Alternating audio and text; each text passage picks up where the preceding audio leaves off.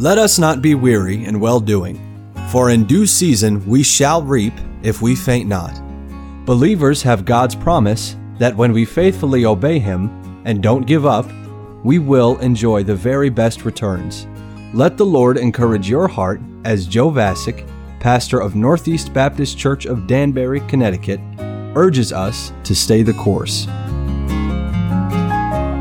As you read the history of the New Testament church, you will read about various groups that have existed over the last 20 centuries. Groups that refused to cooperate with the Roman state church, and groups that were violently persecuted by the Church of Rome.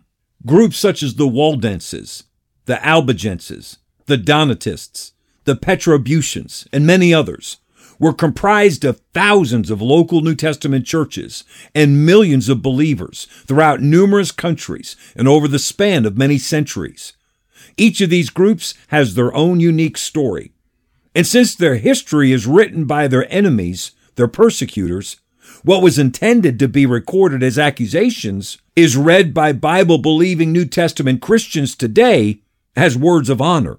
But the important thing about these groups that refused to cooperate and interact with the Roman Church is that they were never corrupted by the false teachings that the Roman Church introduced over the centuries.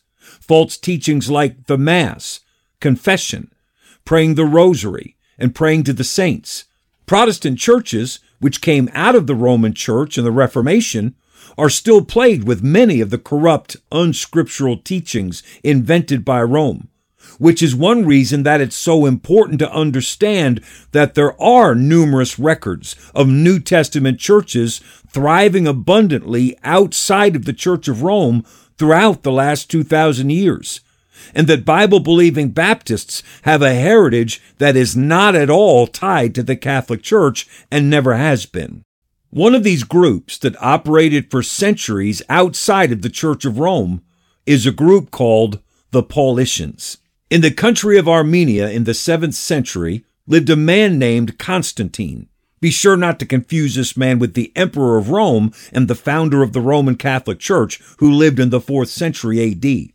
This 7th century Constantine, living in Armenia, met a man who was traveling through his town. Constantine invited the man to stay with him as long as he needed to. And to show his host his gratitude, the man gave Constantine a very rare and precious possession a copy of the New Testament in the original Greek.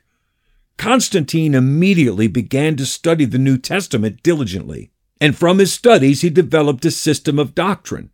Doctrine that, according to the records of the 18th century Lutheran historian Mosheim, was strongly Baptist in substance. He focused largely on the epistles of Paul, and he began to teach these Bible doctrines to everyone who would listen. Those who were saved as a result of his preaching were nicknamed Paulicians because of their adherence to Paul's writings, and Paulician churches were started throughout Armenia. Many new believers took the names of people referenced in Paul's epistles, like Timothy and Titus. Constantine himself became known as Silvanus. The church historian George Herbert Orchard wrote, in a little time, congregations were gathered in the provinces of Asia Minor to the westward of the river Euphrates. Their opinions were also silently propagated in Rome, Milan, and in the kingdom beyond the Alps.